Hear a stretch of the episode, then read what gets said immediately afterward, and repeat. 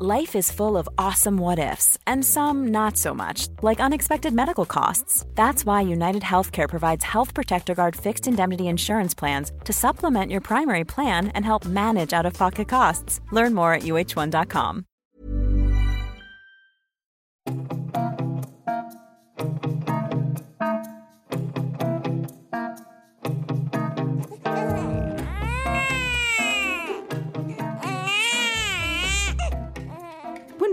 aren't happy, they cry. Then we get to the toddler phase and it's all about no. And then they move on to saying it's not fair. Because when you think about it, actually, sometimes life isn't fair.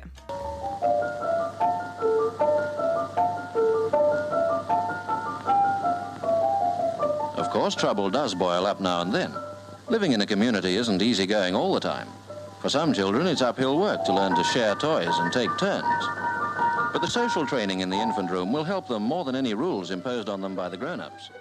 Fast forward to this century, and parents report that bullying is unfortunately alive and well, and the scene in the classroom is a bit more fraught. It kind of all came to a bit of a head when he was beaten up in class before the teacher got there. She was like a beacon for those other kids. They could just sense a weakness. They always know the kid that, yeah, we know your soft spot. If we do this or we do that, we can bring you down a peg or two. And that's basically what she had. Like her entire school life was, dare I say it, really bitchy girls who just wanted to bring her down. And for parents, bullying is just one of those words. It's a real trigger. It's basically the word you never want to hear.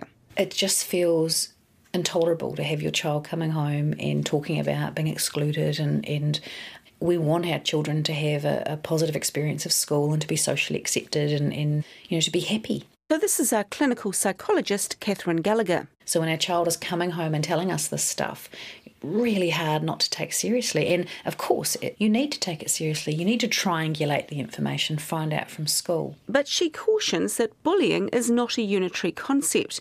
In other words, it comes in all shapes and sizes. So when we hear about bullying from our children, what we conjure up in our minds may not be what's happening there's a lot of different types of difficult social interactions. Some of it borders on actually abuse. And I would never say a child has to tolerate that, and that absolutely has to be stamped out. So if kids are getting physical, if there is um, emotional abusive behaviour, not okay. But then if every once in a while, if children make comments or you know you're not always picked for a game, then that's a slightly different scenario. Yes, it might be upsetting, but what are you going to put your finger on? Stop being mean to my child? Now, as a parent, of course, you're going to want to say that, but we don't have a lot of influence what happens in, in, in, those lower level elements of the playground. So, if we're thinking about bigger life skills, I'd like to be able to say your child's going to go into workplaces where there's no bitchiness. Unfortunately, that's not the case. So, part of this is around saying how do we upskill and empower our kids to work out is this actually something that seriously needs to have something done about it, or is this just a silly I don't know what word I can use on the radio. Cow, whatever. Is this just a kid who they're not a good friend? You know, it's about deciding that maybe that's not the best friend for me, and, and actually there might be some other friendships or some other things I can do with my time. Even a bit of space might make a difference. And those are all things that that child has some control over. So, what sort of bullying are we talking about? Well, back in 1977, the parents of young children were mainly concerned about the physical stuff. How do you help the under threes to cope with this big bad world when someone does take a swing at him? The main thing is to communicate with your child and really listen to him, and uh, mm-hmm. so that the kid can explain how desperately sad he feels when this big bully comes up. And parents report those kind of standover tactics are still happening. Your kind of classic threesome group of bullies. You know, you get the lead who definitely sets the pace, and then you get the followers that do it because their mate's cool and he's doing it, and so it must be cool. At first, these bullies targeted everyone until this woman's son became their particular focus by standing up to them big scratch on his face and his jacket was all torn and and you know bruises and stuff so I took photos of all that I wrote down everything that he'd said you know when did you start feeling it was becoming more personal. How is this making you feel? And not, you know, him understandably not really wanting to go to school and not wanting to have to deal with it anymore. This mother took her evidence to the school. She threatened to go to the police if matters got worse, and she was successful in shutting down the aggression. But there are other forms of bullying that operate at a subtle and more insidious level. I remember this. I hate the word popular group, but she was always so desperate to be part of that group, which just used to enrage me. But being accepted by them was huge to her. But that acceptance never came. You know, her 14th birthday party, I'll never forget that, where she invited this group to come and have a sleepover, and she was so excited about it. And uh, two days before the event, every single one of them sent a, oh, I'm, I can't come. So not one of them. It was a very manipulative, bitchy, degrading, consistent bullying where it was just constant. So it was a very, um, very lonely experience for her. And others have seen their child end up in the same boat. Most of her birthday parties ended up in tears, normally hers, you know, because people would gang up on her. Ah, it's really hard to why and what about her personality made her someone that other people felt they could do that to. But yeah, really heartbreaking. Really, really hard to see your child go through that. So, what can a parent do about this? Well, if it's serious physical violence, Catherine Gallagher says you need to intervene. The best course of action is to involve the school. Find out from the child, because you certainly want to empower the child in terms of what do they want to see happen. You're not doing things behind the child's back.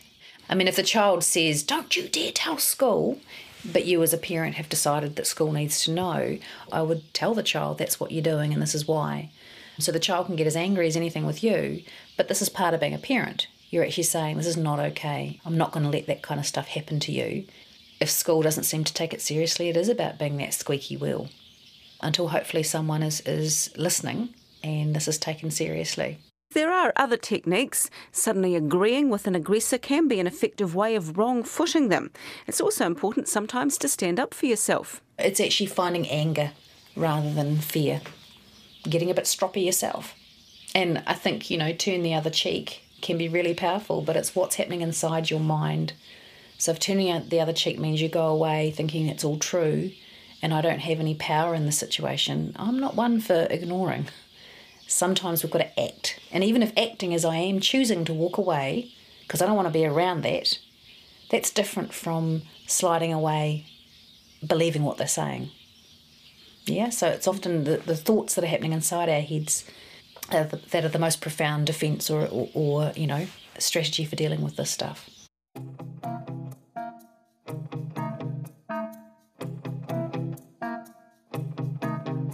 And at some level, children need to understand that some uncomfortable situations will happen and they need to have those strategies at the ready.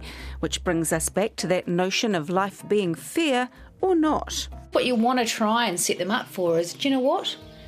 Life can be unfair. And if it is, what are you going to do about it? What are some things that you can do in terms of your behaviour or telling a teacher or coming home and telling me so that we can actually look at is this a problem that we can fix? Versus if this is just some girl being mean, and I go just, and I'm not trying to minimise the, the experience that kids have, but actually, do I need to be around that girl? I might want to be around that girl because she's in the popular group, but in fact, if I'm around that group of kids and I'm continually come away and feel miserable, I actually have to make some decisions around that. Now, mum could come in on the white stallion and say, just stop being mean to my baby. But actually, that's not how life works sometimes. Sometimes we've got to make decisions about our own safety, removing ourselves and going doing something different, taking a bit of space. Because if we grow up with the expectation that every bump in the road is going to be smoothed, that's actually a concern because life is not fair, actually. So, empowering our children to be resilient and develop those skills to step away from the mean girls should also serve them well in the cyber world, where bullying has taken on a new, often anonymous guise. In my day, it was passing notes, you know, Catherine smells or something, or you know, you look what she's wearing.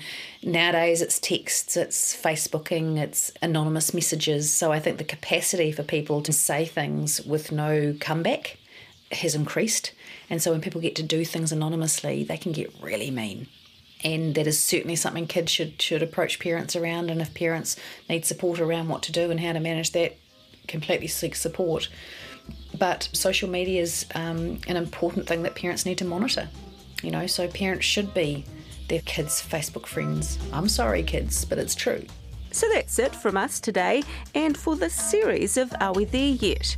We're already getting some ideas rolling in for our next series, and if you want to add yours to the mix, you can get in touch by emailing me at arewethereyet at radionz.co.nz. And if you missed an episode, you can find them all on iTunes or go to radionz.co.nz and you'll find them on the podcast page.